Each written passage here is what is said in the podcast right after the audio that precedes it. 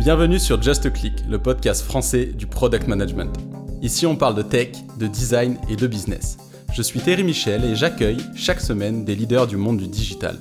Ici, vous trouverez des retours d'expérience, des conseils et apprentissages concrets pour progresser en product management. On dit que seul, on va vite, mais sur Just Click, on prend le temps ensemble d'aller loin. Bon, salut Julien. Salut Thierry. Merci du coup de, bah, de me recevoir chez vous, euh, chez OnePoint. Donc aujourd'hui, on va parler de product management avec la particularité, euh, ce qui a déjà été fait dans le podcast, euh, autour des, des, grands groupes. et donc notamment de, de, conseils très pratiques sur comment apporter ces pratiques-là, justement, de product management dans des organisations qui, qui ne sont pas natives de, de, ces méthodes de travail et comment le faire parfois de manière assez euh, discrète euh, pour arriver euh, à ses fins en douceur. donc avant de rentrer dans le vif du sujet, je te propose de te, de te présenter brièvement, de présenter un peu ce que vous faites chez OnePoint, et puis ensuite je te laisse rentrer sur le premier axe que, que, tu voudrais partager en termes bah, de technique sur, allez, on va, on va dire un cas, j'arrive dans une, dans, une, dans une boîte où on me demande de faire du produit, mais la première chose que j'entends euh, de mon chef, c'est euh, quand est-ce que la feature euh, A spécifiée sur un cahier des charges de 25 pages va sortir? Et oui, ça c'est la question fréquente hein, qu'on a dans les grandes entreprises. Alors, bah, je vais me présenter. Donc moi, c'est Julien Laforêt, alias Juju Lafrite, voilà sur sur LinkedIn. donc j'ai rejoint OnePoint, voilà le collectif OnePoint, il y a deux mois maintenant en tant que leader product. Et avant ça, en fait, moi j'ai découvert le product en 2017. J'étais chez Oracle, une petite maison familiale de voilà, 200 000 personnes, tout va bien. Et euh, en 2017, on avait euh, voulu euh, monter une équipe IMIA pour aller faire du design thinking et concevoir des applications sur mesure pour des clients grands comptes. C'était un... Désolé, je te coupe juste là, parce que IMIA, c'est pour European... Ouais, Middle East et Africa. Voilà, merci. C'est juste que c'est pas à première vue, quand on a l'acronyme, tout le monde... Oh, les grands groupes se reconnaîtront, mais en effet, Europe, Middle East et Africa. Euh, et en fait, cette équipe-là, donc voilà, elle faisait du design thinking, c'était un petit peu tout nouveau, euh, parce que euh, jusqu'ici, Oracle, sur ses briques technologiques, vendait à l'IT, au DSI, ses capacités. Alors, ma brique de passe, elle est comme ci, elle est comme ça, etc. Mais on voyait qu'il y avait de plus en plus en fait, d'acteurs métiers qui voulaient utiliser la technologie et on manquait de fonds en fait sur leur dire mais qu'est-ce qu'on peut réellement en faire à part leur dire que tu peux tout faire avec. Et donc on a commencé avec euh, le design thinking, on appelait ça UX stratégie ou ce qu'on veut, à concevoir des applications sur mesure pensées sur des personnages en particulier. Donc ça, c'était extrêmement formateur. Euh, on était euh, plusieurs en fait à, avoir fait ça. Et puis petit à petit, on a eu des équipes UX chez nous. Et on a grandi jusqu'à être 50 voilà, en 2019, à peu près 2020. On a fait aussi euh, du product marketing qu'on n'appelait pas comme ça, mais plutôt du positionnement stratégique, tu vois, des choses comme ça. Euh, et euh, ça m'a tellement plu en fait que je me suis dit bah, c'est super en fait de le faire chez Oracle. J'ai accompagné quelques clients aussi dans le delivery juste après au-delà de concevoir des prototypes et ce genre de choses-là. Mais en restant en fait dans l'éditeur, il y a quand même un, très fort focus en fait sur la partie commerce et jusqu'à la vente de la technologie elle-même. Sur l'accompagnement, l'évolution, etc., c'était forcément moins dans la d'un éditeur et c'est pour ça que je suis parti dans le monde du conseil. Voilà. Parce qu'il y avait plus de réalité terrain et d'être au quotidien voilà, pour euh, faire vivre le product. Ok, donc hyper, euh, hyper intéressant. Je pense les, les, ponts aussi que tu peux trouver aujourd'hui euh, entre ces expériences passées et, ce que tu fais donc chez OnePoint. Donc concrètement, chez OnePoint, qu'est-ce que. Ouais, chez OnePoint, alors c'est OnePoint, c'est une très grande entreprise. On est 3000, on est en pleine croissance. Euh, c'est une boîte de conseil qui a vraiment des grosses fondations tech à la base et qui euh, petit à petit en fait a développé autour de la tech euh, certaines pratiques, notamment une tribu product qui s'est fondée il y a 2-3 ans. Et aujourd'hui on est 100, enfin, voilà, entre 100 et 150 qui font du product. Des PO, des PM, certains aussi sont spécialisés data, d'autres sont spécialisés aussi sur certains segments d'activité comme des marketplaces ou du e-commerce. Euh, et d'autres sont par secteur d'activité, on va dire par exemple le PO secteur public, parce qu'il y a une approche très particulière, on va dire, du product management euh, dans les institutions publiques ou dans les banques. Et donc voilà, on a un gros collectif aujourd'hui et euh, spécialisé dans les grandes entreprises. pourquoi ça? C'est vraiment c'est l'ADN de base en fait de, OnePoint. Ça faisait sens de compléter un petit peu ce qu'on pouvait apporter à des DSI, puis petit à petit à des directions de métier. Et voilà, le product fait le pont entre les deux, et c'est quelque chose qui voilà, qui fait vraiment sens de le faire ici. on a déjà tout l'ADN des grandes entreprises et moi je trouve que c'est bien, c'est des belles transitions à faire. voilà, et puis il y avait un petit quelque chose qui m'a beaucoup plu, c'est que bien sûr tout le monde est très inspiré par ce qui se passe en scale-up aux US, mais aussi en France. Il y a une, communauté géniale de gens qui sont, très très forts, mais on voyait bien qu'on ne pouvait pas appliquer tel quel ça dans les grands groupes parce que, ben, on en parlera peut-être juste après, mais un grand groupe, euh, on ne part pas d'une feuille, d'une feuille blanche. On parle d'un truc qui est déjà existant, d'équipes qui sont déjà là, d'un portefeuille d'applications euh, qui, qui, est gigantesque. Donc on ne peut pas y aller voilà, en disant c'est parti, on fout tout le monde en, en Feature Teams ou en Impact Teams, regardez Spotify, c'est magnifique, on casse la DSI.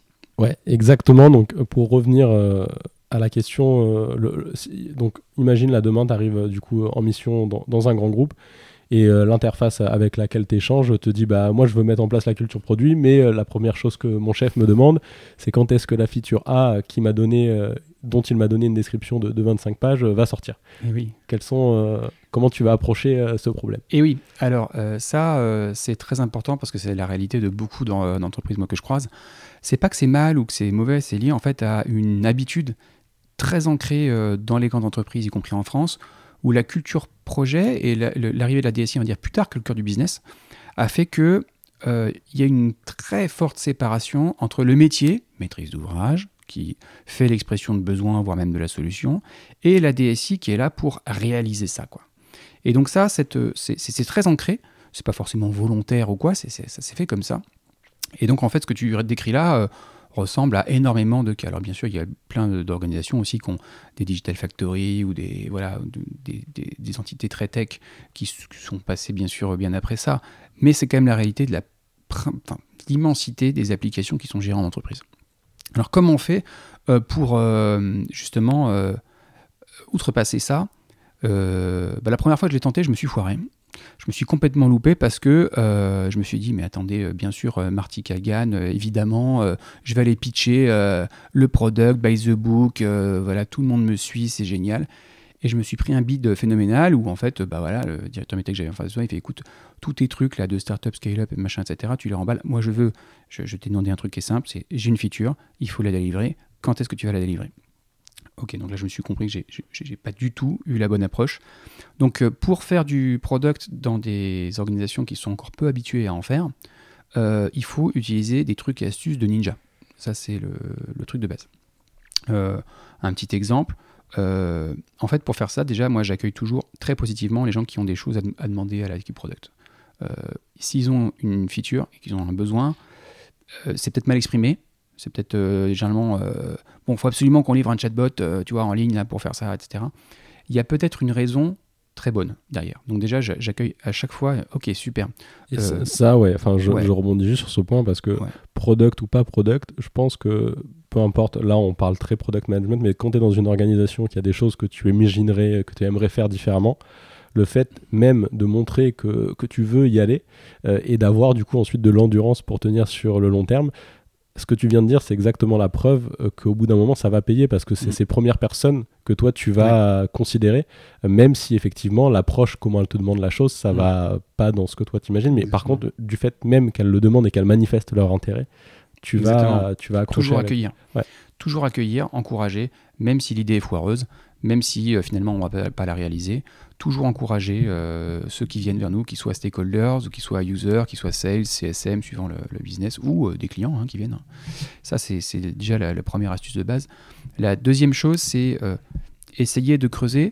Il y a quelque chose qui peut être très difficile, surtout quand on vient d'arriver dans une boîte qui a eu l'habitude d'avoir des stakeholders qui imposent leurs features, c'est de poser des questions sur le why, les five whys, machin, etc. Pourquoi? Parce que la personne qui est en face, peut être extrêmement sûr de son sujet, à tort ou à raison, ça on verra, mais surtout en fait de lui poser un pourquoi, c'est comme si on remettait en cause son autorité ou sa connaissance du marché ou euh, sa pertinence ou son intelligence ou son autorité. Donc c'est très difficile, il euh, ne faut surtout pas aller dans le, alors euh, la technique des five voices tout de suite juste pour la référence du co Five Wise, notamment c'est Simon Sinek qui l'a popularisé, de dire euh, euh, comment, avant de répondre à un problème, il faut se poser la question au moins cinq fois pourquoi. Le 5, c'est plus pour faire une métaphore de cercle où il y a un cercle avec un très grand rayon jusqu'à avoir le plus petit rayon. Ça peut être 5, ça peut être 6, 7, 8. Mais l'idée, c'était vraiment de se poser la question le plus de pourquoi euh, possible avant d'arriver à la cause racine qui fait que tu veux faire ça. ça. Et c'est quelque chose que l'on retrouve euh, dans un domaine qui n'a rien à voir, mais c'est dans le domaine de recherche euh, enquête et accident, notamment dans l'aéronautique. Quand tu veux identifier en fait la cause racine d'un problème, Mm. tu vas te poser euh, souvent le- les, les, les why. Et donc, quand tu parles des five why, ce sont les five whys de, de Ça, on demande toujours quoi. pourquoi, pourquoi, pourquoi, jusqu'à ce que tu arrives en fait à la fondation du problème. Le problème, c'est que si tu, c'est une excellente approche, sauf si tu l'abordes avec des gens qui sont pas habitués à être questionnés et challengés, ils vont parfois utiliser de leur autorité pour dire non mais écoute, euh, d'accord, tu viens d'arriver, tu es gentil, je connais le business, je connais le client euh, mieux que toi, donc il faut faire ça, cette fameuse feature à, délivrer. Donc il faut trouver des astuces pour euh, y arriver sans le faire. Moi, l'astuce ultime que j'utilise, quand on parle, voilà, surtout sur un lancement d'un nouveau produit ou, ou sur une grosse feature ou une grosse release, c'est l'astuce de la vidéo. Euh, la vidéo, c'est quoi? Euh, C'est que je vais prendre le stakeholder qui est en face de moi, je vais écoute, ça m'a l'air d'être vraiment une, euh, bonne idée. Alors, je ne sais pas encore exactement ce que je viens d'arriver, tout, mais ça va être très important puisque c'est quelque chose que tu veux absolument avoir dans le roadmap. Et s'il a l'autorité pour le faire, de toute façon, il le fera. hein. Que tu expliques en fait aux audiences cibles, tes utilisateurs, tes clients, voilà, des employés, suivant le type d'application que c'est, pourquoi cette idée est bonne pour eux? Et euh, c'est très important de te montrer toi, parce que si c'est toi le, le leader, le stakeholders, comme ça, ça leur permettra de voir en fait pourquoi tu penses à eux et pourquoi tu penses que c'est intéressant pour eux. Alors ça, euh, la vidéo est un exercice où euh, finalement ça flatte un peu l'ego et aussi en même temps c'est un exercice de communication. Et je sais que de plus en plus de stakeholders ont envie aussi de voilà d'être un leader inspirant, de partager, etc. Et donc cette excuse de la vidéo me permet de dire, ok, alors pour la vidéo, euh, tu vas pas pouvoir leur dire comme tu m'as dit à moi, euh, il faut faire cette feature là pendant trois mois, c'est prioritaire. Tu- c'est- pas, on peut pas dire ça. utilisateur. Alors pour que tu puisses être vu comme aussi quelqu'un euh, d'inspirant, euh, ce qu'on va faire, c'est que on va d'abord regarder, ok, même si c'est une fonctionnalité que tu as toi en tête, exprime pourquoi elle est visionnaire, cette, en quoi elle répond à la vision de l'entreprise ou en quoi elle répond à la mission que, que vous avez euh, dans, dans votre entreprise. Et en fait, je vais commencer petit à petit comme ça, au travers de cette vidéo, juste pour les raisons, pour qu'en fait euh, valoriser la personne qui est en face de moi, en fait, à faire de la product stratégie. Et je vais essayer de voir la mission, et je vais essayer de voir, ok, mais alors pour la faire ça, qu'est-ce que ça va apporter concrètement aux gens qui sont en face de toi? Bah ça va apporter ça. Ok, pourquoi c'est compliqué aujourd'hui pour eux?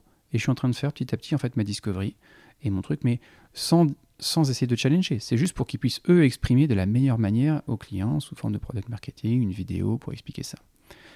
Donc de toute façon, voilà, ces stakeholders-là qui ont eu l'habitude euh, de euh, euh, driver et de pousser des features, etc. S'ils ont le pouvoir de le faire, ça va, je vais pas, c'est pas parce qu'on arrive dans une entreprise qu'on va révolutionner la manière de prioriser tout de suite. Donc il faut accepter ces choses-là, bon gré mal gré, et prendre ces opportunités-là pour faire ça. Ouais, je, trouve que c'est très très bonne, euh, vraiment très très bonne technique. J'y avais pas pensé comme ça parce qu'en fait, tu utilises du coup le moyen de la vidéo comme étant le support derrière pour, euh, on va dire, euh, gagner une confiance euh, directe avec la personne vers laquelle ensuite tu vas pouvoir lui poser ces questions sans même qu'il y, ait- y a aucun. Il il va pas du tout se braquer puisqu'au contraire il va se dire mais c'est pour faire la vidéo et c'est dans tout, tout dans mon intérêt en fait que Bien je sûr. réponde le plus justement que, possible. que je sois le plus proche possible Ouais. de mes utilisateurs, que je- j'explique aussi pourquoi c'est important pour l'entreprise, que j'explique euh, comment on va mesurer aussi euh, l'in- l'intérêt de, voilà, pas juste bah, on sort cette feature qui va être super pour vous, mais et ça, ça vous permet de quoi? De gagner du temps, etc. Donc je suis en fait petit à petit en train de définir quels sont les KPI qu'on va pouvoir faire pour traquer euh, petit à petit et pour faire la spec. Donc voilà. Après, donc ça c'est une des astuces. L'autre astuce que j'ai pu faire, c'est faire de la discovery sans le dire. Par exemple, j'ai bossé pour un cabinet d'avocats et donc ils ont, euh, voilà, ils avaient un site web euh, et le secrétaire général, donc tu vois quasiment le boss, hein, euh, euh, est venu vers moi et fait tiens, euh, qu'est-ce que tu penses de notre site web euh, d'un point de vue ergonomique? Aucune question, tu vois. Euh, J'aimerais que ça fasse un peu plus euh, comme Apple, tu vois. Vous voyez ce genre de truc là, on est vraiment dans l'ultra stratégique là et vraiment, vraiment une grosse pensée product. Pas du tout. Alors moi j'aime beaucoup ces, gens-là parce que je pense qu'ils ont une vraie passion pour euh, le design ou des choses comme ça, mais ils voient pas forcément que le design c'est pas juste de la beauté, c'est aussi de l'utilité. Euh, donc, et, donc ça je le- je le- je l'accueille aussi, je fais écoute euh, franchement c'est super. Alors euh, et je lui dis mais alors mon avis à moi j'en ai un bien sûr, mais il va importer peu parce que je suis pas dans ta cible. Par contre ce que je sais c'est que c'est très important puisque ça va représenter ta marque, ça va représenter toi, qui tu es, l'inspiration que tu veux donner, de voir en fait si la perception aujourd'hui de ton site web en termes de valeur, de machin, de trucs et de ta marque, match avec comment tes grands clients grands comptes, euh, eux, le reçoivent. Donc ce que je te propose, c'est, on va pas les interviewer, tu vois, ils avaient des directeurs juridiques en face d'eux d'une grande entreprise ou des CEO, tu vois, qui conseillent sur des trucs de stratégie d'acquisition. Donc on va bien sûr pas leur dire, alors, que pensez-vous du site web? Personne, tout le monde s'en fout. Donc je dis, en fait, ce qu'on va faire, c'est que on va les, les, interviewer ensemble avec toi, parce que c'est toi le, boss de la boîte quand même. Et en fait, on va les interviewer sur comment, aujourd'hui, quelle est la vision qu'ils ont de, ta boîte et pourquoi ils t'ont choisi. Et euh, donc, en fait, je vais les interviewer plutôt sur le parcours complet. Et au travers de cet apprentissage-là, tu verras qu'il y aura des trucs qui sont intéressants pour le site web. Et je sais que généralement, en faisant ce genre de choses-là aussi, on arrive à déterrer énormément de choses euh, sympas. Notamment, là, on a trouvé en fait trois opportunités commerciales. On a pu creuser aussi sur euh, euh, tiens, ah bah, ah bah, je savais pas que vous faisiez ce genre de truc-là. Donc, on, ça permet aussi de, de, dévoiler un petit peu certaines des services ou des fonctionnalités au, sens large. Et donc, pour le secrétaire général, c'était super intéressant parce qu'en fait, il a appris énormément de choses sur lui, sur la vision qu'il a auprès de ses clients de rencontre, sur ce qui manque, sur ce que la compétition fait. Donc, c'est pas juste euh, bonjour, on va faire un atelier discovery pour améliorer le site web. Quoi. Donc, voilà, et après, j'avais fait des personas qui peuvent être utilisés pour le site web et des maquettes, mais aussi utilisés à des fins pour eux de marketing et de commerce. Pour dire, OK, voilà leurs principaux problèmes, là où on est bon, là où on est moins bon. Et donc, ça lui a servi euh, pas uniquement pour le site web. Donc, ça, c'est un autre exemple de de la discovery, mais le but, c'est pas de faire de la discovery pour le site web. C'était de comment on peut trouver aussi euh, des moyens de faire du business ou d'avoir une proximité avec son client. Enfin, c'est comme ça, c'est mon astuce. Là, non, ça, ça, pareil, je trouve ça hyper intéressant. Là, ça montre plus même une, une plus grande prise de recul en fait sur, euh, sur euh, la problématique plutôt que ton client vient avec lui le problème très très spécifique et toi tu dis attends attends peut-être qu'on va regarder dans la globalité et c'est doublement gagnant, c'est-à-dire que tu vas pouvoir, bah, comme tu l'as dit, trouver des opportunités, détecter d'autres choses à faire, et indirectement, en plus, avoir du feedback euh, qui remonte sur euh, la partie spécifique à laquelle le client voulait euh, se, sur laquelle il voulait améliorer. Mais je trouve que voilà, il faut que dans le, dans le résultat de ce genre d'action-là, il y ait des choses qui soient très actionnables et intéressantes et inattendues en fait par rapport à la mission qu'on nous a donnée. Et derrière ça, bien sûr, que à partir de ça, je fais bah tu vois par rapport à ce que toi tu veux véhiculer comme valeur, comme euh, chose, et comment c'est perçu. Voilà dans ton parcours actuel ce qui est bien et ce qui n'est pas bien. Euh, et euh, voilà comment il faudrait le refaire. Donc, mais du coup, c'était lié à la stratégie, au positionnement de la boîte et pas uniquement sur des questions de, d'ergonomie d'Apple ou de, point de départ. Donc, il faut accueillir le point de départ parce que c'est une demande, ça veut dire qu'il y a quelque chose qui est derrière, on voit qu'il y a quelque chose à changer. Et après, dans la manière de le faire, il faut trouver quelque chose qui soit de l'ordre de l'intérêt et jamais être vu comme quelque part un, juste un, voilà, un doueur UI ou ok oui on va délivrer ou voilà faut être au niveau de l'interlocuteur qui est en face parler dans son langage ça c'est très important. Euh, je, ne parle jamais de product moi. Euh, quand je vois encore une fois des entreprises qui sont pas euh, sensibles à ça j'ai jamais dit on va faire de la product stratégie ou de la discovery regardez c'est génial discovery discipline c'est la fête Jamais, il n'a jamais entendu parler de ça, donc pas du tout. Et d'ailleurs, par rapport euh, donc, à la partie de langage, parce que ça c'est hyper important, et dans tous les secteurs d'activité, on a tendance euh, à très complexifier les langages pour aussi se, se, se conforter parfois sur, sur certains, certaines expertises. Donc comment tu fais, toi, quand, du fait de, ta casquette conseil, donc ça veut dire que tu vas naviguer sur plein de secteurs d'activité mm. différents, comment est-ce que tu fais pour t'imprégner des langages appropriés? Est-ce ah. que tu as des, petits, euh, des petites astuces, tu lis des articles euh, dédiés Ouais, déjà, ouais. Donc en fait, je fais un peu pas mal de, discovery déjà en amont sur les éléments de langage en effet de la boîte, ce qui lui semble prioritaire aussi. Donc euh, avant d'arriver, j'ai une espèce de petite checklist que j'avais partagée il n'y a pas longtemps sur LinkedIn auprès de Moza. Moza, c'est, tu sais, voilà, une, ceux qui connaissent pas, c'est c'est un regroupement en fait de, de, products qui sont géniaux, qui sont freelance, qui vont servir voilà, des, super scale-up et tout. Euh, c'est vrai que le côté freelance et conseil se ressemble un petit peu sur cet aspect-là, c'est qu'on va bosser pour plein de projets différents, dans plein d'entreprises différentes. Il faut très rapidement comprendre qui est l'entreprise et son ADN. Donc les trucs que je, que je fais moi, euh, ça veut dire que c'est euh, la vérité absolue ou que c'est génial ici, mais c'est ce que je fais moi, ça m'aide. C'est qu'avant d'aller rencontrer en fait un client, je vais aller regarder son site web, je vais regarder notamment le qui sommes-nous? pourquoi? Parce que dans le qui sommes-nous, il y a notre ADN souhaité et rêvé, qui est rarement une réalité, mais qui est en tout cas vers là où ils veulent tendre. Donc c'est très important. premier point, enfin, c'est euh, hyper pertinent, ça aussi, le souhaiter et rêver. C'est vrai que souvent on a tendance à écrire, dans présente-toi et tu présentes ta vision idéalisée en fait de, ce que tu voudrais être ou ce que tu veux devenir. C'est ça. Ou en tout cas, euh, idéalisé, non pas, forcément par mensonge, mais peut-être parce que c'est une direction, c'est un, un goal, une mission, un machin. Ça ne veut pas dire que c'est forcément la réalité absolue, mais c'est là où ils veulent aller. Après, je regarde euh, comment ils positionnent leurs différenciants, euh, comment ils adressent leur clientèle, c'est quoi les mots-clés qui reviennent un petit peu tout le temps? Donc ça, c'est pour moi des indicateurs aussi de vocabulaire, si tu veux, tu vois qu'ils sont en train d'utiliser, donc je m'imprègne de ça. Les autres choses que je regarde, en fait, c'est souvent des camps d'entreprise que je vois, c'est les rapports financiers. Ça peut être un peu abscon à, regarder, mais dedans, en fait, on voit aussi la stratégie, là où ils étaient bons, euh, là où ils veulent améliorer, leurs grandes initiatives. Donc tout ça, en fait, sont autant de choses qui sont très intéressantes à regarder pour s'imprégner vraiment de où est-ce qu'ils sont bons aujourd'hui, où est-ce qu'ils veulent aller demain.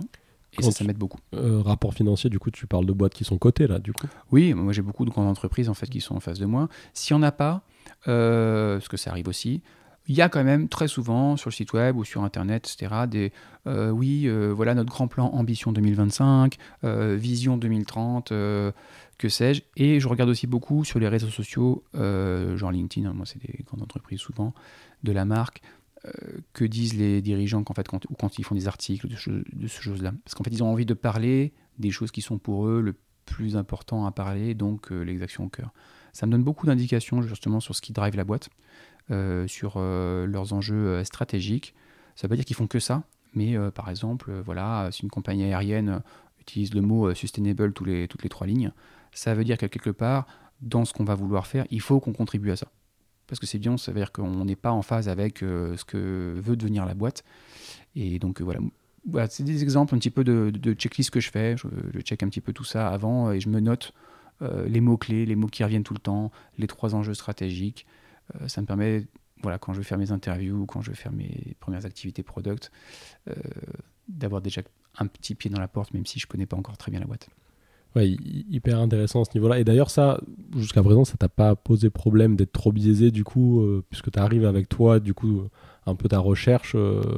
Alors oui, j'arrive là avec ma recherche, mais ma recherche, euh, je ne l'expose pas comme étant un fait, quoi.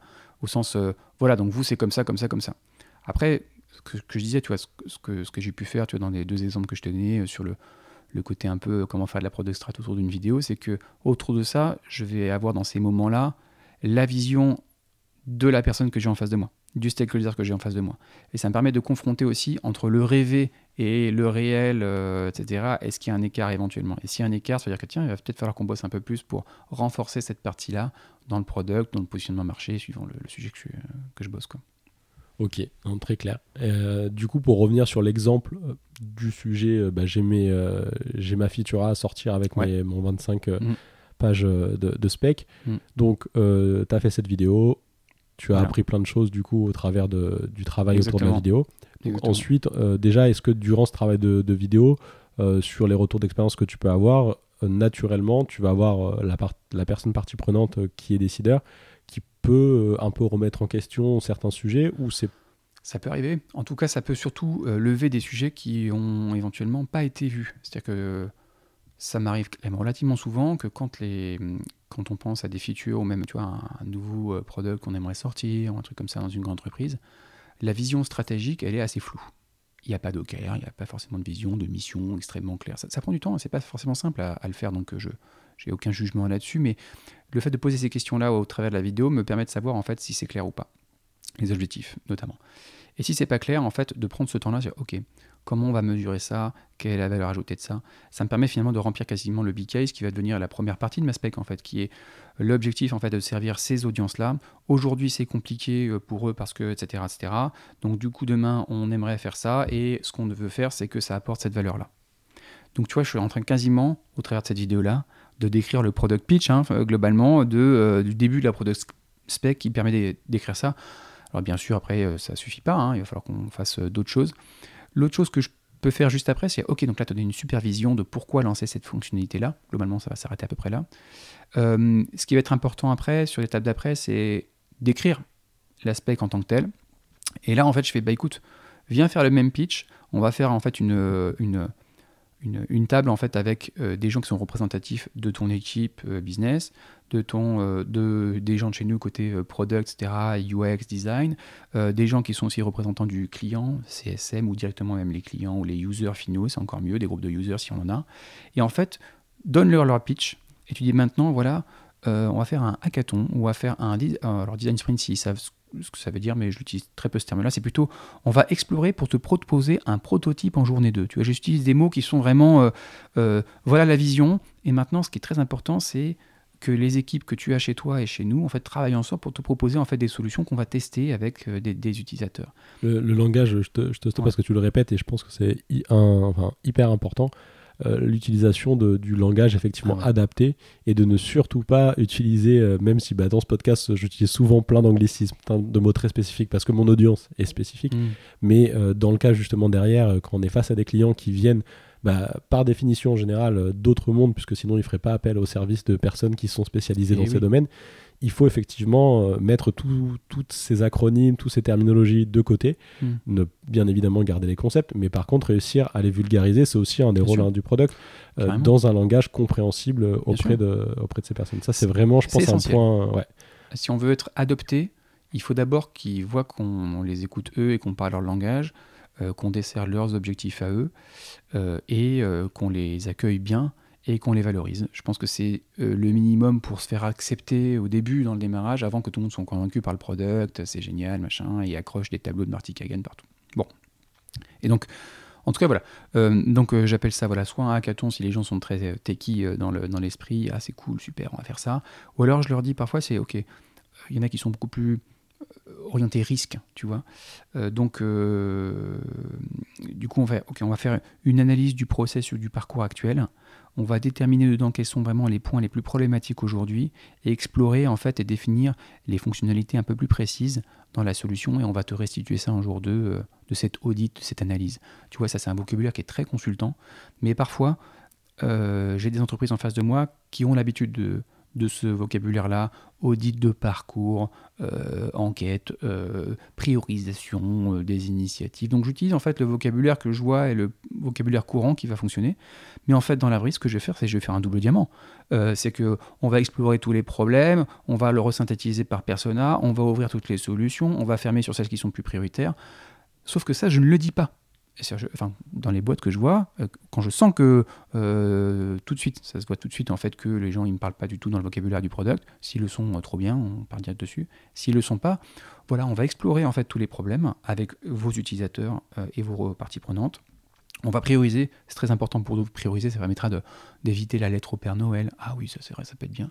Et pareil, après sur les fonctionnalités, bah, on va quand même regarder ce qui est vraiment essentiel. Ça c'est pour vous, c'est important d'un point de vue budget aussi.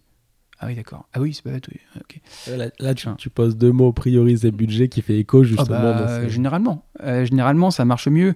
Euh, voilà, et après, je leur dis pas, bah ouais, c'est pour maximiser euh, la valeur, machin. Je le pense dans, dans, ma, dans ma tête, à l'intérieur et tout. mais en fait, je le dis pas comme ça. Parce que c'est pas forcément ce que recherchent les gens. et c'est peut-être pas forcément leur driver, quoi. Ça peut être le risque, ça peut être le budget, ça peut être euh, euh, aussi certains sont. Euh, c'est important pour mes employés, mes collaborateurs d'être co, en co-construction sur des trucs. Tu vois, j'utilise en fait le vocabulaire que eux-mêmes utilisent. Encore une fois, en faisant de la recherche un petit peu avant et on a eu les premiers échanges. Et, et, voilà, et après, donc du coup, tu vois, au bout de, deux jours, j'essaie de faire des choses assez courtes. On est en grande entreprise, il n'y a pas un temps de monstre sur tous les sujets. On revient et c'est les équipes métiers avec les users destinataires qui pitch euh, aux, stakeholders. ça peut être le CIO, le, le, responsable produit s'il y en a un, ou responsable de la Digital Factory. Ça peut être surtout en fait le stakeholders métier en fait, hein, qui était demandeur et qui avait le KPI amélioré, ce genre de choses-là. Et en fait, je leur donne un rôle de VC. donc un petit peu comme s'ils avaient des startups en phase 2 et qui choisissaient oui ou non d'investir dans les équipes qui sont en phase 2. Ça aide à faire deux choses. C'est pas c'est eux qui finalement se font pitcher le truc c'est pas l'équipe product qui pitch, ce sont directement les users, euh, les, personnes métiers. Donc en fait, ils se convainquent entre eux. Sauf que nous, bien sûr, avec l'équipe product, on aura drivé pendant deux jours pour que ce soit notre méthode, double diamant, etc. Et ça, c'est très, euh, c'est vraiment très important de faire comme ça parce qu'en fait, ils se convainquent eux ah, c'est vachement bien, ah, le proto, euh, truc, ah oui, d'accord. donc la valeur ajoutée, c'est ça, et du coup, le call to action, c'est ça. Donc on, structure un pitch et on les coach en pitch pour qu'ils soient forts.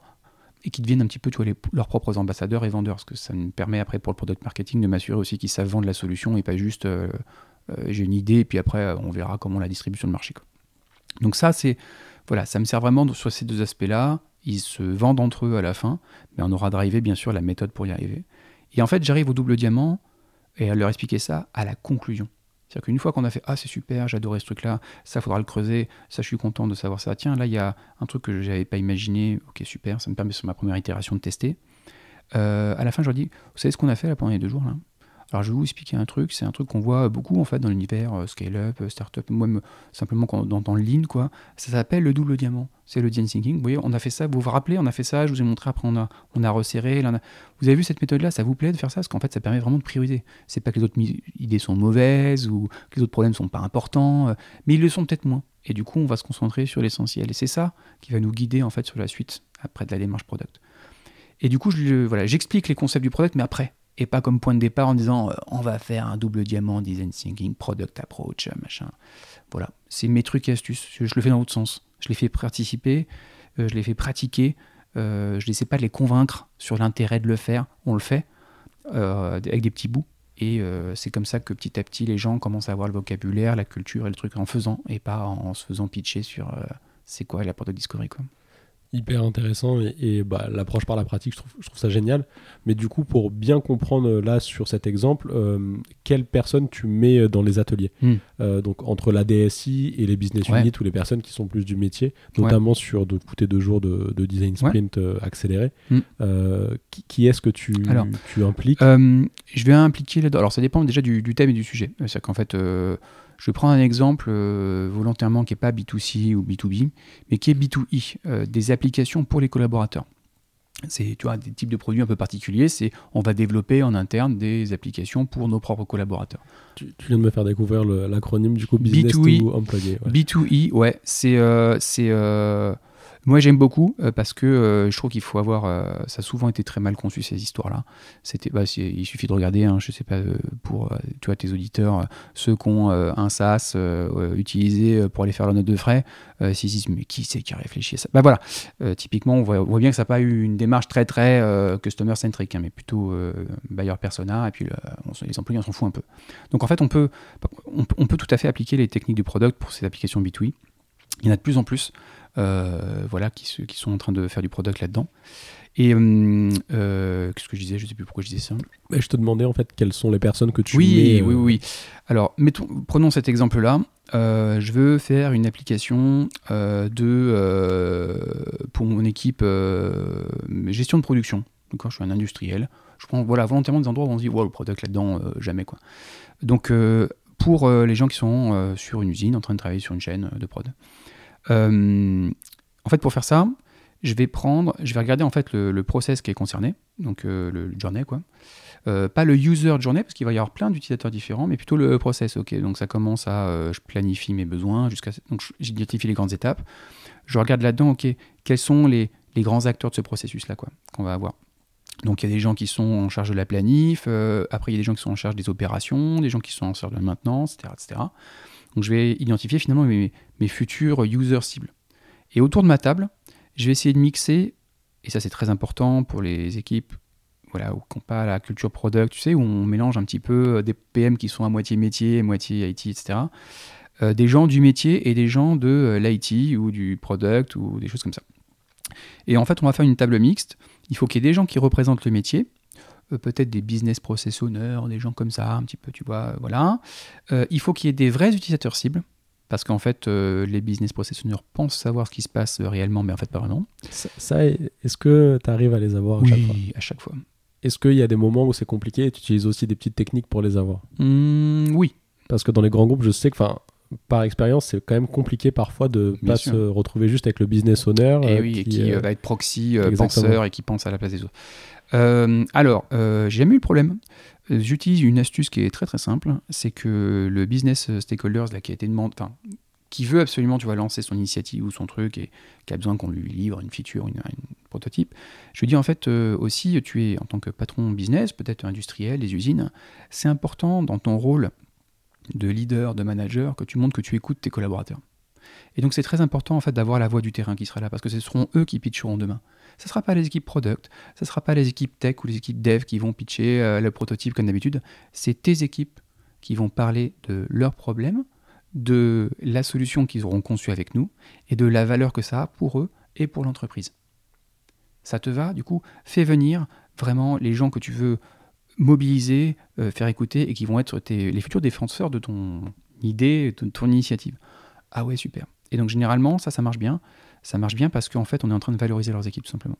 Et euh, de montrer aussi qu'en tant que leader, ils ne sont pas juste là à imposer leurs idées, mais ils sont là pour imposer un cadre. Voilà l'objectif, voilà le grand problème qu'on veut résoudre, euh, voilà le, le, le KPI qu'on veut faire bouger. J'ai besoin de vous sur le terrain par rapport à ce processus-là, pour aller me proposer en fait vos initiatives de solutions et qu'on puisse les délivrer après. Et en fait, ça valorise énormément leurs équipes qui ont peu l'occasion, dans la plupart des cas, d'aller pitcher en fait un, un produit, une, une, amélioration devant euh, un parterre des stakeholders. ils tremblent un peu, euh, on est là pour les coacher à fond, ils vont se défoncer, ils vont transpirer.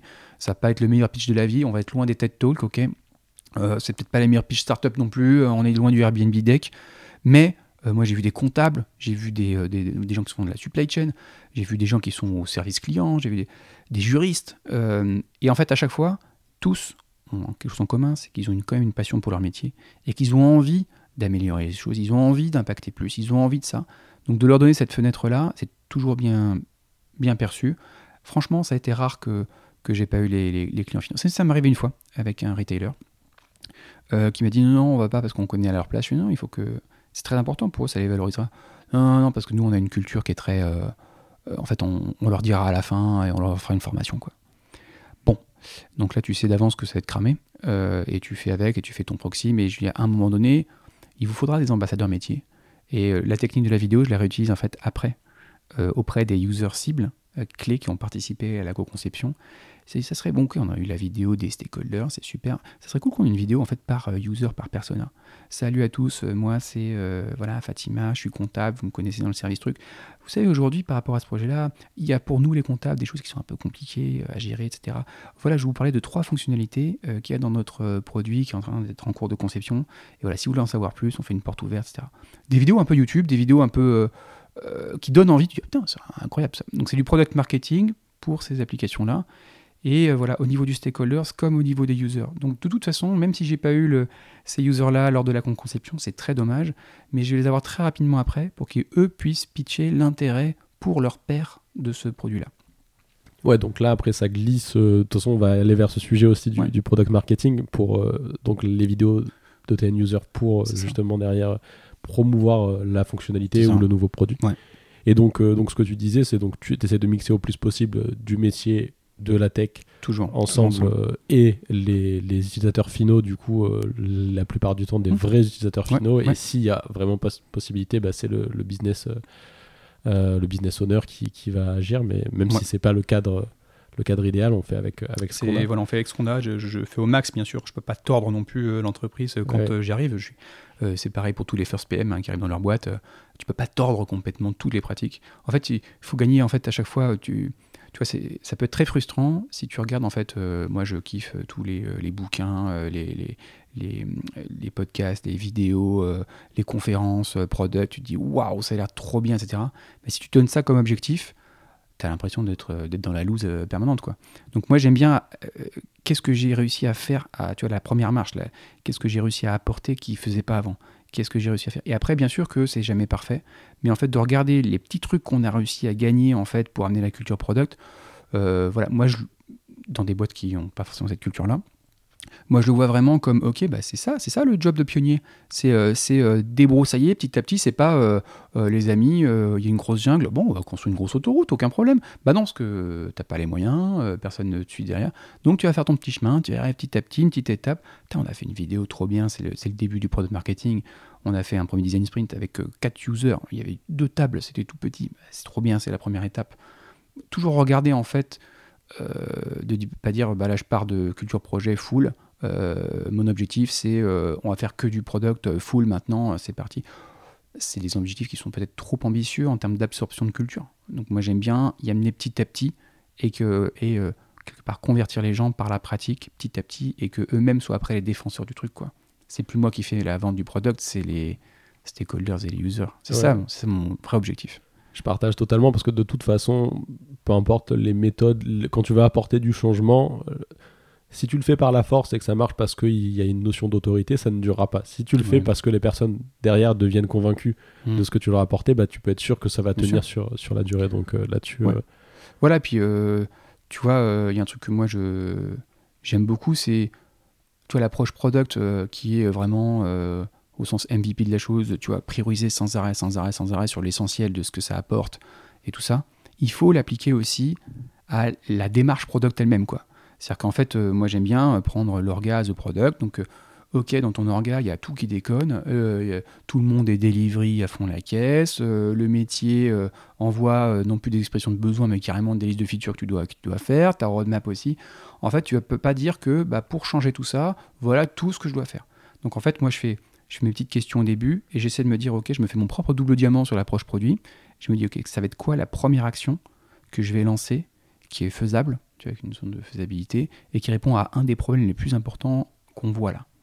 Et euh, tu vois, donc les, vidéos, les machins, les trucs, ce sont des exemples, mais c'est vraiment ça, c'est de faire des petites choses au début qui apportent un max de valeur pour que les gens perçoivent l'intérêt en fait d'avoir une, approche différente. hyper, hyper intéressant. Et du coup, pour pour fermer le premier sujet du coup de vraiment product management, avant d'aller vers le product euh, euh, marketing management, euh, je, je, suis jamais certain de l'ordre dans lequel il faut mettre les pas deux. mal. mais du, coup, quand tu disais donc, on, a bien compris donc les parties métiers, les parties IT qui travaillent ensemble donc au travers donc de design sprint amélioré, des moments, voilà, pendant des, des, workshops.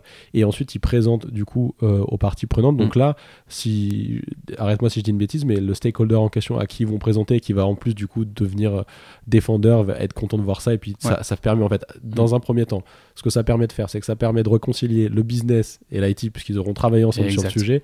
Et dans un deuxième temps, de réconcilier bah, du coup ceux qui vont faire avec celui qui demande de faire.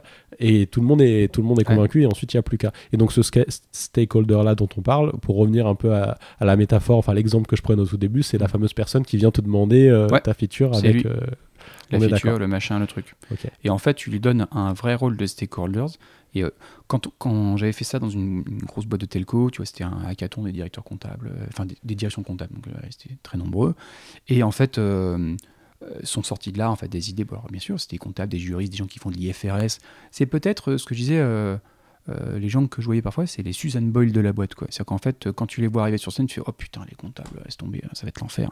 Et en fait, quand ils ouvrent la bouche, ils ont, eh bien, ils ont une passion pour leur travail, ils savent exprimer aussi, il y a beaucoup d'émotions qui sortent de là.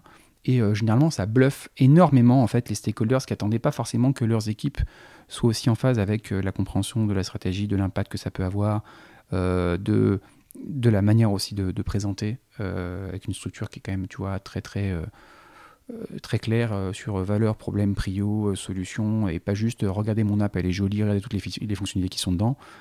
Donc ça, je trouve que c'est très émouvant généralement pour aussi ces stakeholders-là, de voir que la vision qu'ils avaient de, des initiatives ou des, grandes priorités qu'ils qui, voulaient sur lesquelles on bosse, c'est leur métier qui sont là en train de leur pitcher la, les premières passes, en fait, qui sont très importantes hein, de, Discovery, de Solution Discovery, euh, qui sont en train de leur pitcher le retour de voilà ce qu'on a pensé, voilà ce qu'on a testé, euh, voilà les users, euh, voilà pourquoi ça va, ça, ça, a marché ou pas, ou ce qu'on doit explorer, et qui sont là aussi pour les engager. Moi, je demande à chaque fois, quand ils font ces pitches-là, à la fin, c'est finissez pas sur voilà, et donc cette application, elle nous apportera ça et ça et ça comme valeur, et on estime que le gain sera de temps, et point.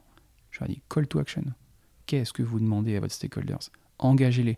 Alors ça peut être, euh, oui, ok, du budget, bon, ok, mais surtout c'est quel est le rôle que vous leur demandez. Et je fais, si vous voulez que cette application aille sur le marché, notamment, enfin le marché au sens euh, arrive vers ses utilisateurs, demandez-leur des trucs. Écoute, euh, bah ouais, on aura besoin de vous pour que vous expliquiez aussi, que vous fassiez le tour des autres stakeholders en interne pour aller pitcher cette application-là. On a besoin de vous pour que, au-delà de ce qu'on va faire nous, etc., vous nous délivriez du temps en fait pour accompagner l'utilisateur dans pourquoi il faut le faire, pourquoi il faut changer que sais-je, mais en tout cas, il faut engager. Donc, je leur demande à chaque fois d'engager en retour leurs stakeholders. Et ça, euh, c'est vraiment top euh, parce que ça, ça fait une espèce de cycle où euh, les stakeholders sont engagés, ils voient que leurs équipes sont engagées, qui réengagent leurs stakeholders. Donc, c'est une espèce de, boucle qui est très positive généralement. voilà, après, est-ce que c'est 100% de mon temps, c'est génial, et c'est que ça? Non, hein, bien sûr. on ne peut pas faire ça sur toutes les features non plus. C'est plutôt, je fais ça sur les grosses initiatives ou les trucs où je sens qu'il y a un gros impact. Donc pour dérisquer, pour embarquer, pour peut-être préciser, voilà. Oui, oui, il y, y, a bien sûr que là, c'est aussi l'opportunité de partager toutes ces pratiques on les met comme si elles pouvaient être toutes faites euh, dans une même mission pour une même boîte. Potentiellement, il y a des petits bouts qu'on va pouvoir utiliser à droite à gauche, mais ça reste quand même euh, tout ce que tu partages jusqu'à présent. Moi, je trouve que ce sont des conseils très très pratiques, euh, très pertinents et, donc actionnables. Après, effectivement, aux personnes aussi qui écouteront cet épisode, si vous n'arrivez pas à tout enchaîner ah dans bah. la mission sur la, c'est pas grave. C'est d'ailleurs la plupart du temps le cas et c'est plutôt des petits bouts qu'il faut petits steps. voilà. regarde, ouais, pour ceux qui nous écoutent, regardez là où ça fait le plus mal aujourd'hui. Euh, est-ce que c'est dans la relation avec les stakeholders? Est-ce que c'est dans le, passage à cette histoire de feature? Est-ce que c'est dans la mesure d'impact aussi? La mesure d'impact, euh, généralement, c'est jamais. Enfin, j'exagère, c'est jamais demandé. C'est rarement demandé. En fait, le but est de sortir cette feature. Quoi. Et en fait, si vous sans forcément le dire ou quoi, mais si vous dites, OK, cette feature-là, on va mettre un tracking plan et dedans, on va essayer de voir comment elle peut contribuer, à quel KPI pour être intéressant pour mon stakeholders, en fait, de montrer l'impact. Si vous le sortez et qu'à la fin, euh, vous allez interviewer trois users en vidéo, euh, que vous sortez un KPI avec, bah voilà, regardez l'impact que ça a eu, et que vous remontez aux stakeholders avec la valeur apportée, il va être très surpris s'il n'a pas l'habitude de, faire ça. Ah d'accord, donc ça c'est le retour des users, euh, il est bien, ah il y en a un qui m'a dit, ok c'est bien mais c'est pas tout à fait ça, ou et, euh, et fait voir les KPI. Ah ouais, c'est tiens, c'est pas tout à fait ce qu'on avait, ce que j'avais imaginé. Ou euh, ah, c'était, oh, c'est encore mieux que ce que j'imagine. Bref, toutes ces learnings là, de les remonter en fait en retour aux stakeholders à la fin, c'est très important. Je sais que ça prend du temps, que c'est difficile parfois, qu'on est dans une espèce de route delivery là euh, infernale, mais il faut le prendre le temps de le faire sur une fois, sur une, une feature en particulier qu'on veut choisir en particulier qui est importante ou qui, qui était vraiment euh, essentielle, où il y a eu un échec, où il y a un truc qui a bien marché au contraire et de le tester, de le faire une fois, remonter aux stakeholders en surprise, en disant tiens, on voulait vous partager un truc, on vous a fait une petite euh, vidéo avec euh, des retours utilisateurs, mais aussi à la fin, on vous prépare une petite surprise. Ils adorent ça, les surprises, les machins, les trucs. Donc il y a des trucs euh, voilà, qu'on apprend, des apprentissages, partager un KPI amélioré, ah, etc. Et petit à petit, ça va comme ça, faire comme un nudge en fait, dans la tête que, ah, en fait, donc ces gens-là, en fait, ils, ok, ils peuvent vraiment m'apporter de la valeur pour mes indicateurs. C'est pas juste des des pisseurs de code et de features, et voilà, comme la relation qu'on pouvait avoir traditionnellement, malheureusement, avec l'IT. Que je regrette parce que c'est pas forcément comme ça que les IT aimeraient travailler. Ouais, non, mais hyper clair, et je pense que justement, apporter euh, ces approches-là de la manière dont tu l'expliques, euh, dans ces boîtes qui sont structurées euh, de manière assez silotée, c'est la bonne manière de faire. Donc euh, pour tous ceux là qui, qui ont écouté jusque-là et qui sont du coup convaincus par, par ces approches, on va pouvoir maintenant rentrer dans l'autre sujet qui est le product management marketing, product marketing management. Voilà, bah, je l'ai dit dans le mauvais ordre. PMM, très bien. PMM, euh, qui pourrait par, par, enfin qui pourrait euh, que l'on pourrait se, se demander. attends, tu me parles d'un sujet qui est même dans l'environnement startup scale-up novateur, voilà. Mm. Euh, et tu vas aller appliquer ça euh, dans des grands groupes où déjà on a, on a du mal à faire, euh, faire du product management. Mais bon, comme je le disais, ceux qui ont écouté jusque-là, déjà, je pense que tu as réussi à les convaincre de comment apporter les pratiques mm. product. Donc ils pourront se dire, bah, allez, on va voir ce qu'il va nous dire sur le product marketing management. Bah, en fait, tu vois, sur ce truc-là, moi j'utilise le product marketing management comme le côté sexy qui va faire briller mon produit et l'équipe, et les stakeholders, et les users. Donc en fait, je leur ai pas dit, on va faire du product marketing management, parce que là, j'aime autant dire que personne, personne ne me demande ça aujourd'hui. Euh, ça dirait pas du product. Ah si, j'ai eu un, une, une, une CPO qui a dit, tiens, il faudrait qu'on fasse du product marketing. Mais c'est extrêmement rare, très honnêtement. Donc en fait, plutôt que de dire ça, euh, je vais euh, essayer de trouver, pareil, encore une fois, les drivers qui sont importants pour la boîte. Mettons qu'on fasse une application qui soit du B2B. Euh, donc on va faire, ok, on lance une appli, ou on, met à jour, on fait une grosse release avec des nouvelles features. En fait, ce que je veux dire, c'est, ok, euh, il y a un truc qui est très important, on a l'équipe product qui travaille dessus, les features, on a des bons retours, etc. Mais le canal de, distribution de ce produit principal, c'est par des sales, prenons cet exemple-là. Euh, des commerciaux qui vont aller démarcher leurs clients grand compte pour aller parler du produit. En fait, il y a un truc, on va aller voir les directeurs commerciaux, il fait, écoute, on voit le product, j'explique, etc. Il y a un truc, euh, on voulait en fait euh, t'aider à ce que tes sales deviennent des champions du monde, on va dire, de la vente du produit. Euh, et des nouvelles features, etc. Pour aller, on va faire ça comme une campagne, et tu vas voir, ça va, on va faire des concours de pitch avec tes sales pour qu'ils puissent aller convertir leurs clients, etc. en fait, j'essaie de trouver ce qui peut motiver. Alors, c'est un exemple, hein, bien sûr, chacun est différent. Mais ce qui va motiver, en fait, un directeur commercial à me filer les clés du camion pour aller organiser ça. Ouais, et ça, c'est ce que tu expliquais au début dans le cadre du product management, c'est que la première chose que tu cherches à faire, c'est comprendre toi, la personne qui est en face de toi, euh, qu'est-ce que elle, elle pourrait avoir euh, d'intérêt, enfin, quel, quel, est son intérêt à t'écouter. Et là, justement, dans le cas d'un directeur commercial, si tu lui dis, bah, tes commerciaux, ils vont être dix fois plus performants. Euh. Ouais, c'est ça. On va faire, on va l'aider à faire un sales pitch de ma boule. et on va organiser, tu vois, un petit truc, etc. Alors, ce que je te propose, en fait, c'est on le fait avec deux, trois, deux, trois sales. Donc tu me les envoies et bien sûr c'est au moment où on est en train de faire, je sais pas moi, la review, un truc comme ça, euh, l'application est prête, nos équipes avec les business euh, experts, il y en a, pitch, euh, tu vois un petit peu l'intérêt de la réaliser et tout. Et après le sais, je fais ok maintenant imagine que tu as ton client XXX, que tu dois les pitcher demain, comment on peut rattacher ça et on va l'aider à construire le pitch pareil? Un petit peu comme on faisait avec les users, tu vois, avant, cette fois, sauf que ça va être des sales, parce que si c'est le canal principal de, euh, d'aller pousser le, produit ou les features sur le marché. Et donc on organise ça, et euh, ce sales-là, euh, je demande au, tu vois, au sales director, c'est quoi ton sales là qui serait le, tu vois, qui a envie, celui qui a, vraiment un, truc à faire, etc. Et on va l'aider, on va le coacher en fait, et on va, l'entraîner. À la fin, en fait, alors voilà, pareil, toujours j'utilise mes fameuses techniques de la vidéo, parce que c'est un peu moderne, une manière de faire, mais ça peut être d'autres trucs. je sais qu'il y en a beaucoup en product marketing qui produisent des slide decks, voilà, qui euh, moi, j'étais dans le SaaS avant, on en faisait aussi énormément. Euh, le slide deck, le problème, c'est que euh, bah, c'est très beau, c'est très sympa, mais tu sais pas comment en fait les gens vont arriver à se l'approprier cette histoire. S'il n'y a pas le pitch qui est un truc, qui est en distance. Donc moi j'essaye de, plutôt de faire le, slide deck, mais au moins avec un minimum une vidéo, un enregistrement, un Loom par exemple pour ceux qui connaissent la petite solution, ou un enregistrement dans PowerPoint pour ceux qui ont pas sous ces outils-là. Et euh, ça permet en fait simplement d'avoir une voix et l'intention, qu'est-ce qu'on raconte derrière et tout Je pense que c'est un vrai point ça, parce que effectivement, euh, et même quand tu veux monter des boîtes et que tu fais tes decks, parfois on a tendance à vouloir mettre trop d'informations euh, dessus, et en réalité, l'information, elle est toujours, enfin, euh, c'est comme euh, dans une équipe. Tu peux avoir cinq personnes qui parlent euh, la même langue, mais en fait, elles vont comprendre cinq choses différentes en fonction de la façon dont tu vas l'expliquer. Et donc, si tu as juste une présentation en termes de slides sans derrière d'explication, tu peux t'assurer que tu auras autant de compréhensions différentes. alors après, ça va être plus ou moins nuancé, mais que tu vas avoir de, personnes qui seront. Bien sûr. quand on parle de sales enablement, c'est pas leur produire des PowerPoint. C'est sûr que PowerPoint, c'est bon, ils ont des caisses.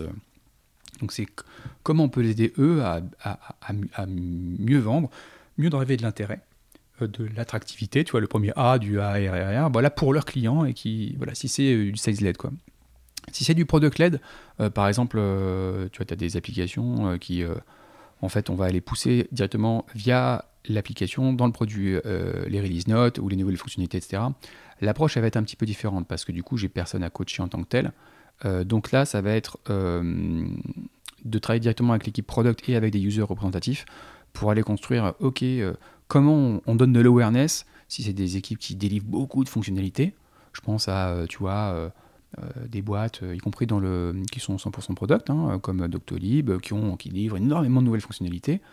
Euh, quand c'est une application qui commence à devenir complexe, il y en a plein en fait où les, les utilisateurs sont même pas au courant qu'elles sont là. Donc le rôle du product marketing manager est toujours le même, c'est comment je valorise ce qui a été produit par l'équipe produit et je m'assure qu'il a été distribué au marché. Donc la première partie, tu as de la RRR quoi sur le et euh, de voir si euh, grâce à ça, ça permet d'activer. Et puis après, bah, est-ce qu'il y a du les usages récurrents Est-ce que ça génère du revenu, etc. Bah, ça, c'est la valeur intrinsèque du produit. Mais ces deux premières sont vraiment très important, donc ça peut être via le produit directement. Comment on s'assure qu'on fait des release notes qui sont correctes, comment mes utilisateurs sont, sont au courant ou pas, est-ce qu'ils ont cliqué, est-ce qu'ils ont activé, est-ce qu'ils ont utilisé? Toute cette première partie, en fait, elle va être essentielle. Donc ça, voilà, c'est pour ceux qui sont plutôt euh, product-led que sales-led euh, en approche. Quoi. Ok, très clair.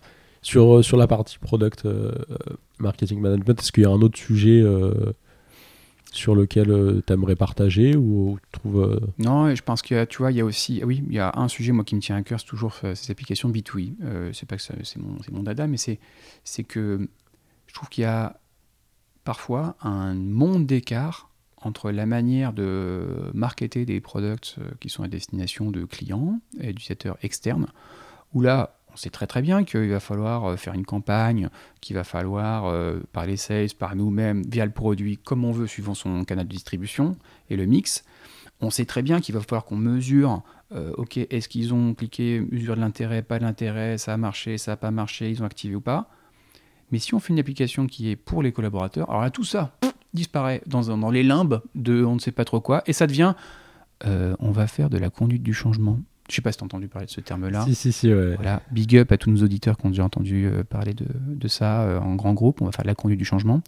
Alors, derrière ça, euh, c'est pas. Alors, que- ouais. juste, pour, juste avant, Ouais. je te laisse continuer, mais pour quand même nuancer, surtout parce que c'est ce que tu disais juste avant, c'est que ces, ces mots-là, là, on, on en rigole, mais Ouais. en réalité, c'est potentiellement les mots qu'il faudra utiliser euh, justement pour ensuite amener les, les- les pratiques. hein. exactement. Euh, le- la base de ça, c'est, tu vois, déjà, le, le terme est assez négatif. C'est-à-dire qu'en fait, euh, conduite du changement, c'est on a décidé un truc sans les gens, sans les utilisateurs, et maintenant, on va les forcer à changer et on va leur expliquer que comment faire.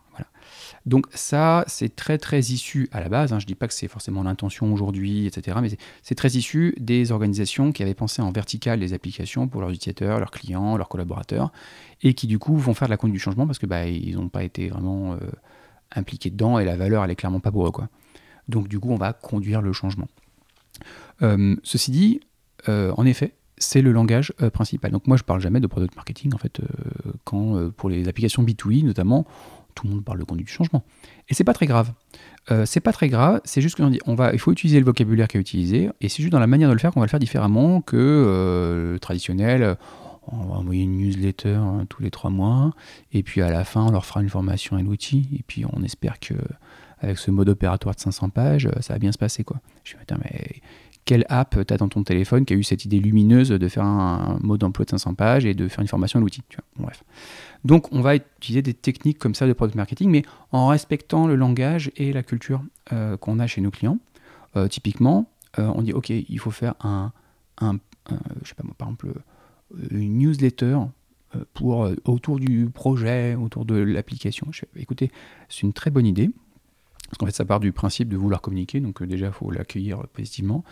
Et c'est là que je dis, bah, en fait, ce qu'on va faire, c'est que plutôt que ce soit l'équipe produit qui parle du truc, on va faire parler les fameux référents métiers, on va les aider.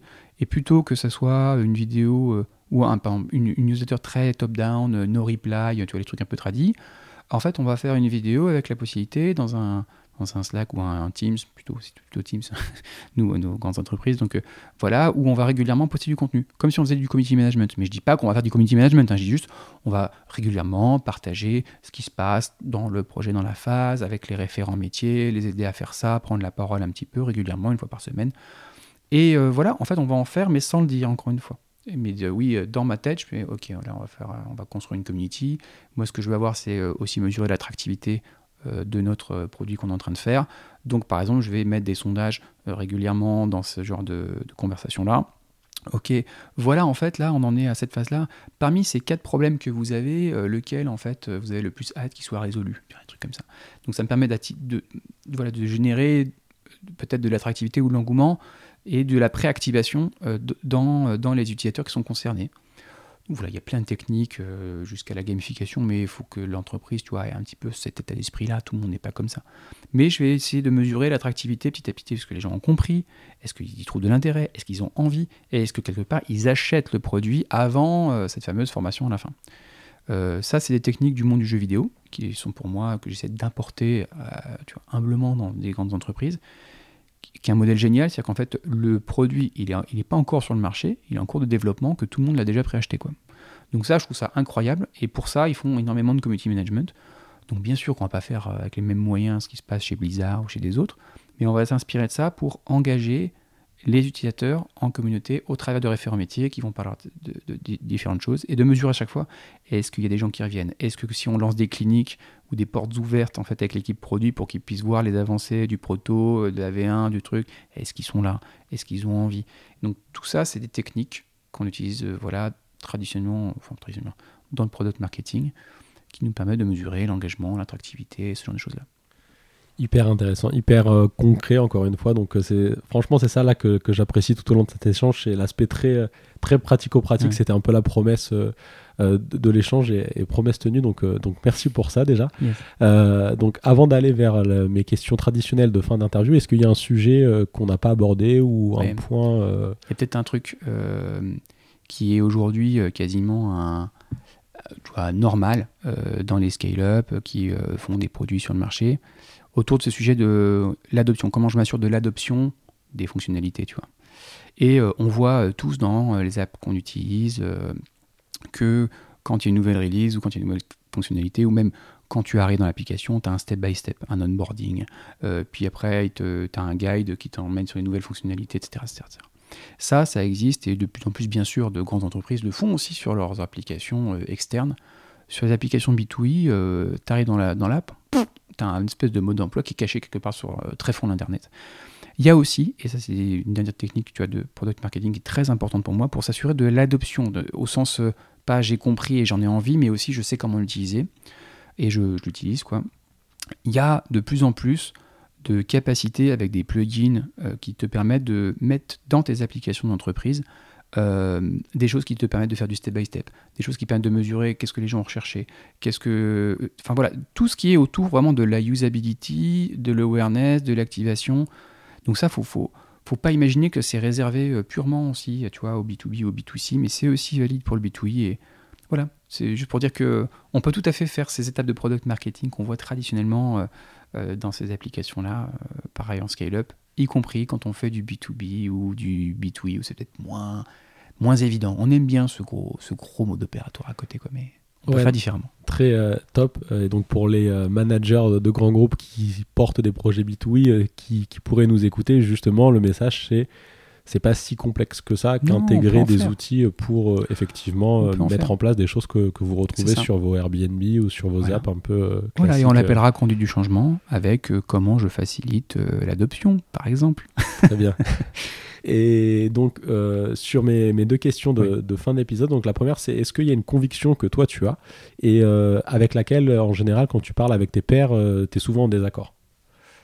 Ah, Une conviction que j'ai et. oui, il y en a une, c'est que c'est pas que je suis forcément tout le temps en désaccord, mais parfois en désaccord.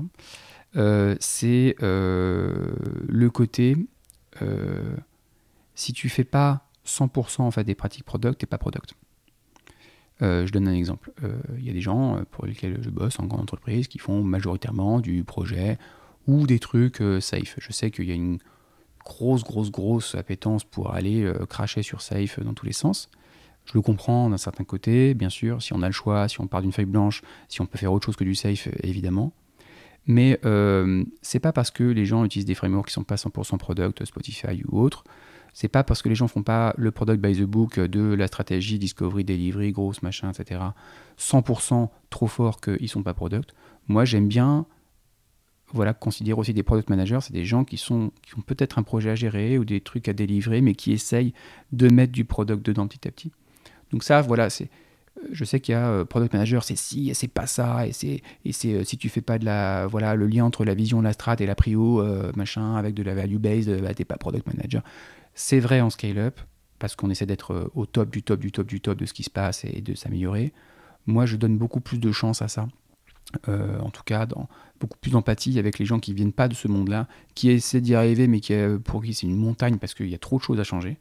Et donc, moi, j'aime bien appeler des gens, en effet, qui qui, qui essayent d'amener du product manager des product managers et pas, pas juste parce que euh, sur leur fiche de poste, peut-être pas marqué ça, mais voilà, euh, bah, une conviction. on n'est pas product manager parce qu'on applique tout par cœur et parce qu'on a le désir de le devenir et qu'on on, on, améliore les choses petit à petit.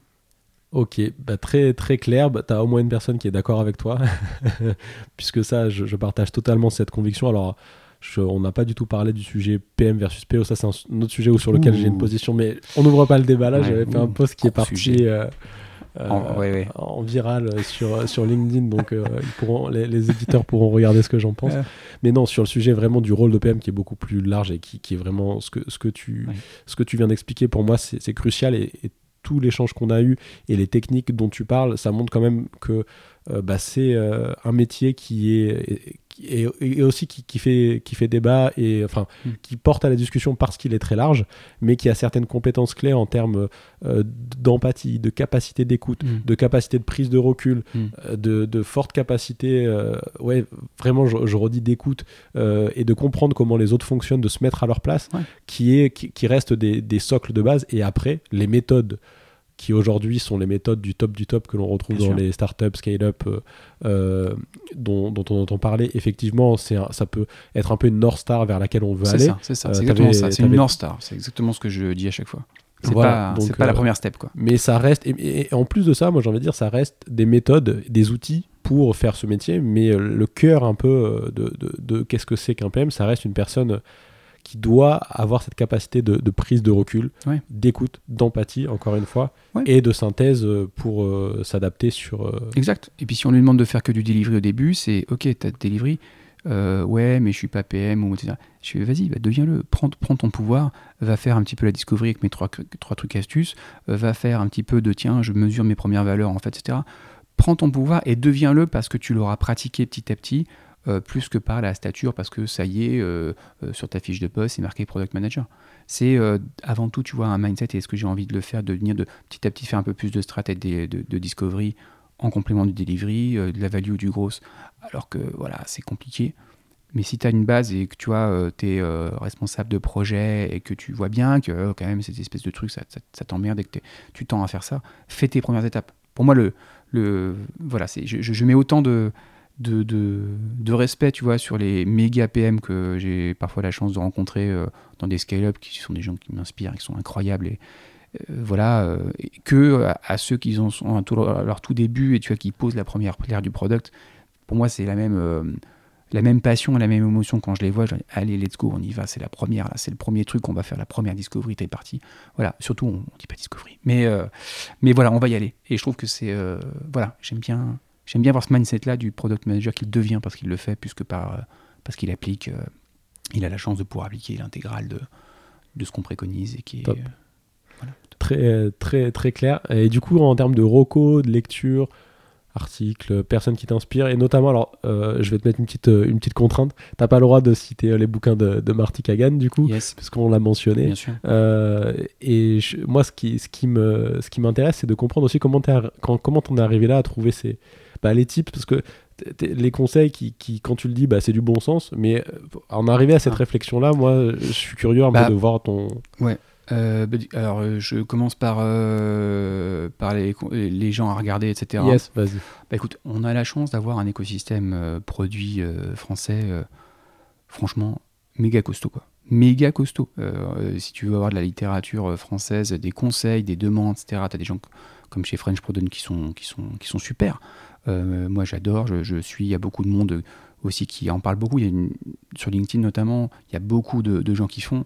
Et puis petit à petit, moi, il y a mes, mes, chouchous, mes chéris, euh, les, les, les, products qui sont en grande entreprise, qui prennent aussi la parole. Donc, euh, on fait un gros bisou à Carlotta Guel, qui vraiment a démarré sur le product marketing management. Voilà, elle est dans une grosse tôle, voilà, et elle, elle, prend la parole. on la félicite parce que je, je, kiffe à fond. Il y a Sophie Bizalion aussi, qui est chez ADO et qui a donc euh, le roi Merlin, tout ça, et qui, a, qui fait des vidéos YouTube euh, voilà, sur comment amener ces trucs-là. C'est très concret, c'est essentiel, il y a 8 minutes, génial. Grand groupe aussi, voilà, on pense à Sophie. Et puis, bon, bah, après, voilà, il y a toutes les stars qu'on voit sur Discovery Discipline, il faut vraiment regarder, bien sûr, s'inspirer de ça, mais encore une fois, comme une North Star, comme quelque chose, dire, ok, euh, quand, je serai, quand on sera tous grands et quand notre boîte à 100% product, machin, ça c'est génial. Mais, mais voilà, les regarder vraiment avec ça et se dire, ok, chez moi, qu'est-ce que je pourrais faire avec mes techniques de ninja euh, pour en faire sans le faire, pour en faire sans le dire, pour en montrer la valeur plutôt qu'essayer de convaincre. Euh, euh, et, voilà. Et après, la question, c'est la deuxième question que tu avais, c'était comment je suis arrivé à faire ces trucs-là. en fait, j'avais un passé, moi, où je travaillais beaucoup avec des directions commerciales. Et donc les trucs de la direction commerciale, il y a beaucoup de choses autour du storytelling, il y a beaucoup de choses autour de comment je peux arriver à convaincre, embarquer, etc. etc. Et donc, en fait, euh, ça apprend beaucoup de choses. Ça apprend beaucoup de choses sur l'empathie, sur, la, sur bien comprendre en fait qui est l'audience en face de toi, son vocabulaire, qu'est-ce qu'elle veut faire. Tous les réflexes que j'ai appris là-dedans viennent de là. Euh, donc voilà, quand j'étais euh, chez Oracle, et je ne remercierai jamais assez pour tout ce que j'ai pu tester et apprendre auprès d'eux. Et en fait, quand on, quand on a bien compris que ça ne sert à rien d'essayer de convaincre des gens que euh, j'ai vu la lumière, le product management c'est la vie, c'est génial et c'est des débats d'experts entre nous, on est trop cool et on peut s'en parler, c'est trop bien. Euh, pour des stakeholders ou des users ou des business owners qu'on n'a jamais entendu parler, ils s'en foutent complètement de ces histoires de méthodos et de, de, trucs et de mindset produits, et complètement. Donc en fait, il faut absolument à chaque fois avoir nous, ce qu'on préconise, c'est oui, il faut bien comprendre ton persona. Bah, comprends ton persona en interne, comprends ton stakeholders, qu'est-ce qu'il parle, quel, est son KPI, quel est ce qu'il a envie d'être perçu? voilà, prenons les, les, personas qu'on a en face de nous, qui sont les gens avec lesquels on va travailler, comme des personas, et travaillons là-dessus. Et pensons euh, nos services ou ce qu'on veut amener au regard de ça, comme si euh, ce qu'on apportait était un produit aussi pour ces gens-là. Donc, euh, voilà, moi c'est ça l'astuce que je prends, c'est euh, j'essaie d'appliquer euh, aux gens que je vois, voilà, des approches un peu euh, persona-centriques, plus que d'aller convaincre que mon produit qui est le product management, c'est génial et c'est super, il faut arrêter de faire de l'agile et du safe et du projet, arrêtez tout, surtout basculez à ça, vous êtes des gros nuls si vous faites pas ça. Voilà, parce que des transfos, ils en ont subi quand même deux, trois, il faut avoir ça en tête et que euh, surtout, voilà, faut être plutôt vu comme un enabler et comme quelqu'un qui est là pour euh, essayer d'améliorer quelque chose pour eux, euh, de les faire briller, d'améliorer l'impact qu'ils peuvent avoir eux, que comme quelqu'un de péremptoire qui dit si tu passes pas par moi et par ma super méthodo improbable, on dirait une, une mauvaise vidéo YouTube. tu veux savoir comment gagner un million? J'ai cette méthode incroyable, le product management, sois convaincu et achète. Tu vois, il faut juste un peu plus, voilà, un peu moins, un peu moins youtubeur euh, parfois euh, sur le product management et un peu plus, voilà, dans qu'est-ce qu'on va apporter aux gens qui sont en face de nous. Ok, super. Et eh ben, merci beaucoup pour euh, tous ces partages, Julien. Et mm. puis à bientôt autour d'un événement produit. Carrément. Ah oui, ça c'est quelque chose qui, me tient à cœur. Hein. On participe bien sûr à tous les événements incroyables de la sphère produit en France, mais il y, a, y, a, une semaine, j'ai monté un, un, club produit avec OnePoint, mais surtout avec des CPO qui se retrouvaient, euh, CPO grandes entreprises et Head of Product, qui se retrouvaient à peu près tous dans les mêmes défis. On adore ce qui se passe en scale-up, comme on en a dit, hein, c'est vraiment, même les équipes product, c'est génial. Mais on a des défis qui nous sont propres et sur lesquels on ne peut pas trop en discuter avec les startups scale-up. Tiens, il faut que je négocie avec un DSI. Euh, tu parles à ça une scale-up, à un quoi, pardon, un DSI. Non, mais laisse tomber. Euh, salut les boomers, ciao. Donc il y, y, a un petit peu ce côté. En fait, on ne peut pas parler trop au scale de nos problèmes parce qu'on n'a pas tout à fait les mêmes. Et donc on a créé ce club-là euh, non pas en opposition aux autres clubs, pas du tout, mais plutôt en se dire, voilà, c'est un espace où on va être entre nous, entre products de grandes entreprises, on va pouvoir vraiment parler de nos défis, faire grandir le product management chez nous, qui encore, ouais, c'est vrai, un peu naissant, et puis c'est pas aussi bien structuré, aussi bien gaulé que ce qui se passe en scale-up, mais il y a une même volonté, on a le, tu vois, on a le même maillot, euh, voilà, enfin la même passion, mais pas le même maillot, tu vois. Donc c'est un peu, un peu ça l'histoire. Donc voilà, c'est en train de on a fait nos premiers événements, on va en faire de plus en plus. Pour ce monde-là, un peu particulier, ouais, des products en en grande entreprise, euh, voilà, moi c'est mes, mes chouchous. Et ceux qui, qui, nous écoutent, qui voudraient rejoindre le club, du coup, ils te contactent Comment sur ça se passe? Ouais, sur LinkedIn carrément. Euh, on est voilà, on est en phase de, on est au tout début. te dire qu'on a un calendrier de 25 événements qui vont arriver, ça serait complètement faux. On a, euh, tu vois, commencé à prioriser les défis qu'on veut adresser pour ces premiers membres en fait quoi. on a regardé les premières actions qu'on peut mener pour aider ces membres, tu vois. On s'applique nous-mêmes le double diamant, magnifique. Et parmi tout ça, voilà, il y aura des sujets entre CPO, où ils vont se parler de voilà de de défis qu'ils ont entre stakeholders. Et puis pour les équipes produits aussi, euh, on va en faire un dans, d'ici un mois, je pense, mais vous pouvez me contacter sur LinkedIn. Euh, ça sera sur justement comment arriver à lancer la discovery quand on est en grande entreprise et que personne nous a demandé de faire la discovery. Quoi.